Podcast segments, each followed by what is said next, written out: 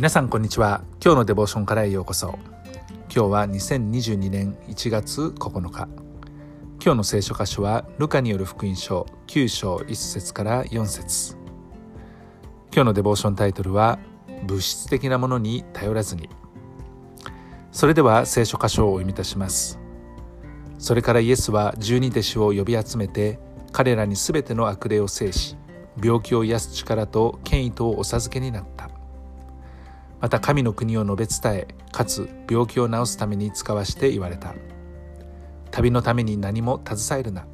杖も袋もパンも銭も持たずまた下着も2枚は持つな。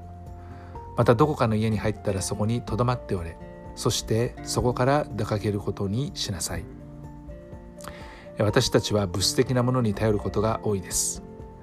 それはある意味当然のことで旅に出かける時には着替えとか必要なものはグッズとして、えー、カバンに入れたりとかしてですね持っていきます。イエス様は十二弟子たちを呼び集めてそしてこの十二弟子たちに神の国を述べ伝えまた病気を治そうと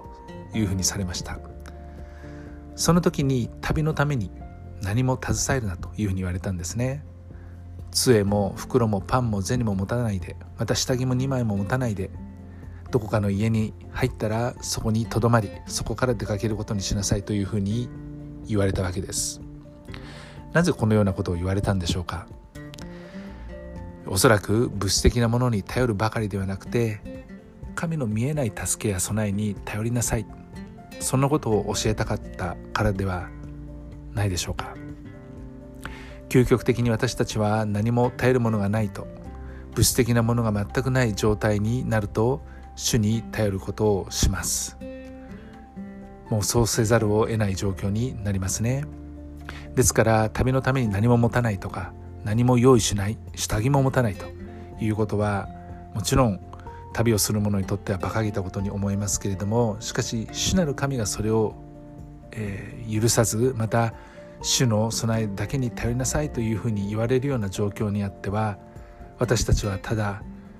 主なる神様を信じ頼ることしかできないわけです。何の物質的な保証もない中で私たちは主を信頼しまた主に従い続けることはできるでしょうか。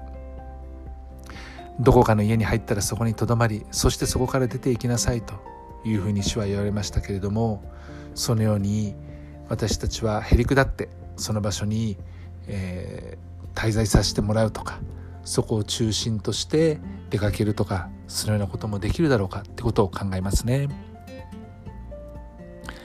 確かに私たちはこのような目に見えないもの先のわからない状況の中で主が助けてくださるとか主が備えてくださるってことに自分の身を完全に委ねるってことは本当に難しいこと生優しいことではないと思います。しかし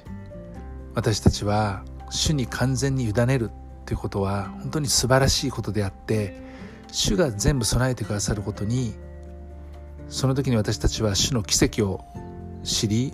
また人間的なものではなくて本当に純粋に神様が成してくださってるんだっていうことを知ることができるわけです。ですから私たちは本当に何もない状況に置かれたとしても決して絶望する必要はありません。神様は全てご存知で全て必要なものを備えてくださるお方だからです。愛する天のお父様あなたは私たちの主です。あなたは私たちの一切の必要を満たしてくださるお方です。あなたに信頼します。主イエス・キリストの皆によって。アーメン。今日も皆さんの歩みの上に神様の豊かな祝福がありますように。